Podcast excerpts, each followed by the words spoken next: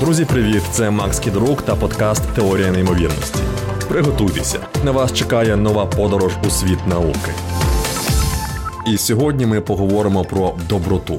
Про те, чи спустили нам її згори, чи доброта йде зсередини. Здебільшого ми сприймаємо диких тварин як беземоційних істот, керованих інстинктами і нездатними до співчуття чи самозречення. А оскільки людина – це також тварина, то звідси начебто випливає, що без підкріплених силою правових норм чи без віри у вищу силу, яка визначає, що є правильним, а що ні, ми не в змозі відрізнити хороше від поганого і бути моральними. Ми переконані, що мораль – це суто соціальний конструкт, який у принципі не може існувати без підпірок у вигляді законів чи релігійних догм. Утім, це не так. Цей висновок неправильний як щодо нас, людей, так і щодо тварин. Нідерландський приматолог Франс де Вааль усе життя досліджував людиноподібних мавп. Він провів низку дослідів, які продемонстрували, що поведінка людини принципово не відрізняється від поведінки приматів. Ми однаково турбуємося про дитинчат, однаково навчаємося та вітаємося. Наприклад, тиснемо одне одному руки та плескаємо по плечу. Ми схожим чином виражаємо емоції – страх, невдоволення, прихильність, радість і доброту також. Вищі примати здатні виявляти та реагувати на чуйність нічим не гірше від людей. Більше того, є навіть види, яким агресія не притаманна в принципі. Наприклад, шимпанзе бонобо вирішують конфлікти в межах групи не бійками, а сексом. Де Вааль описує випадок, коли в заповіднику поблизу Кіншаси дослідники вирішили об'єднати дві групи бонобо, які до того жили окремо.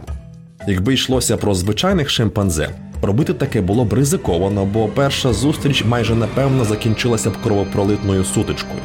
У зоопарках, коли звичайного шимпанзе підселяють до вже сформованої групи, його якийсь час тримають ізольовано, поруч, але в окремій клітці, поки новоприбулий не перезнайомиться з членами групи. Проте у бонобо все інакше. Їх одразу випустили на нову територію, і замість битися вони влаштували справжнісіньку оргію. Бонобо розрядили напругу, взявшись завзято перетворювати потенційних ворогів на сексуальних партнерів. І це стосується не лише приматів. Чуттєва поведінка притаманна іншим савцям, птахам і навіть рибам. Аналогічно, життя людей до винайдення законів і виникнення релігії не було суцільною безжальною конкуренцією. Доброта є частиною нашого еволюційного спадку, як, наприклад, статевий потяг. Ми генетично схильні бути добрими до інших людей, без примусу та всіляких філософських підпірок. Але звідки ця схильність взялася? Якщо здатність відрізняти правильне від неправильного сформувалася природно, вона мала давати якісь переваги, інакше природний добір позбувся б цієї риси. Однозначної відповіді вчені поки не мають, але є кілька цікавих гіпотез. У тварин альтруїзм зазвичай спрямований або на родичів, або заснований на принципі «ти мені, я тобі». Шимпанзе, який рятує своє дитинча від хижаків, тим самим сприяє поширенню популяції генів, які відповідають за самопожертву. Якби шимпанзе не був генетично схильним ризикувати, намагаючись захистити родича, дитинча загинуло б, і гени шимпанзе далі не передалися б. Принцип «ти мені, я тобі», гадаю, взагалі самоочевидний. Вищі примати достатньо розумні, щоб надавати перевагу надійним партнерам і карати обманщиків. Відповідно, особи, які з більшою охотою відповідають взаємністю та більш схильні до співпраці, займають вищі місця в ієрархії і залишають більше потомства. Ще одним, дещо парадоксальним чинником, який сприяє еволюційному поширенню альтруїзму, є міжгрупові конфлікти. Про це ще Дарвін писав. При збройному зіткненні двох первісних племен із більшою імовірністю перемогу здобуде те, члени якого більш згуртовані та віддані одне одному. Хтось може заперечити, що йдеться про доброту у відповідь, так званий взаємний альтруїзм, який дуже точно описує золоте правило етики. Учиняй з іншими так само, як хочеш, щоб учиняли з тобою.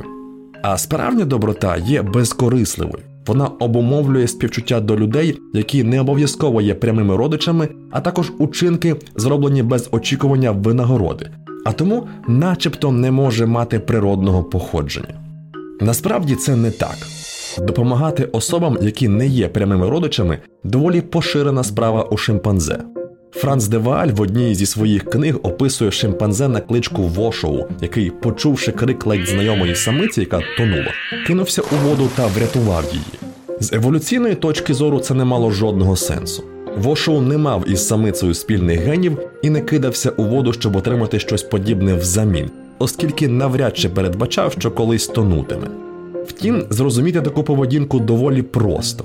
Варто лише відійти від усталених уявлень про те, що та чи інша еволюційна риса завжди використовується за призначенням. Існує чимало фенотипних ознак, які з'явилися з однієї причини, але використовуються задля зовсім іншої мети. Наприклад, руки приматів розвинулися, щоб хапатися за дерева, а ми можемо грати ними на піаніно. Пір'я спершу виникло у динозаврів як засіб для збереження тепла та маскування, а за багато мільйонів років дозволило птахам полетіти. Секс призначений для розмноження, проте ніхто не забороняє нам займатися ним для задоволення. Чи для зняття соціальної напруги, як це роблять бонобо.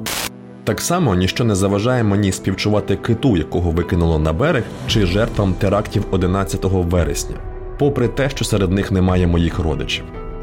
Ми постійно вдосконалюємо те, що називаємо моральними цінностями. І доброта, яка розвинулася еволюційно як засіб соціалізації в межах групи, тепер використовується значно ширше. Отже, робимо висновок, що ми, люди, були моральними ще тоді, коли блукали невеликими групами в савані, і не потребуємо законів чи релігійних догм, щоб бути добрими. Так? Ну, ні. Не все так просто. Те, що доброта сформувалася еволюційно, не робить усіх людей добрими за замовчуванням. Професорка Меліса Бейтсон з університету Ньюкасла якось провела цікавий експеримент у себе на кафедрі. У залі відпочинку вона поставила коробку, куди співробітники мали класти плату за каву та чай, які споживають. Ніхто не стежив за тим, хто скільки платить. На стіні просто висів перелік цін. За задумом, люди мали самі опускати потрібну суму в коробку. Щотижня Меліса вивішувала над коробкою якусь картинку. Іноді це були квіти. Кожного разу інші, але квіти. В інші дні це була пара очей. Результат вийшов цікавий. У ті тижні, коли над коробкою висіли очі, люди були чеснішими. Грошей у коробці назбирувалося втричі більше, ніж коли на стіні висіли квіти. Втричі. Уявляєте? Якби замість очей висіла камера чи хоча б муляж камери, це ще можна було б пояснити. Проте всі знали, що намальовані очі – це просто картинка. Тож, хай як це ірраціонально, але всі ці мільйони років еволюції, що вкорінили в наших генах альтруїзм, нічого не значить, якщо людина думає, що за нею не спостерігають. Я щиро хотів би вірити, що ми кращі. Я хотів би вірити, що ми однаково чесні завжди, незалежно від того, бачить нас хтось чи ні. Проте це не так. Тому висновок такий. Доброта є результатом еволюції.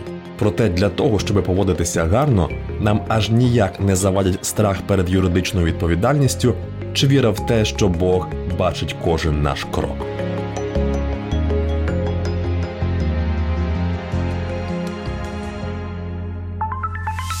Це був подкаст «Теорія неймовірності». Щоб не пропустити нові випуски, підписуйтесь на «Теорію неймовірності» на улюблених подкаст-платформах або слухайте «Українське радіо».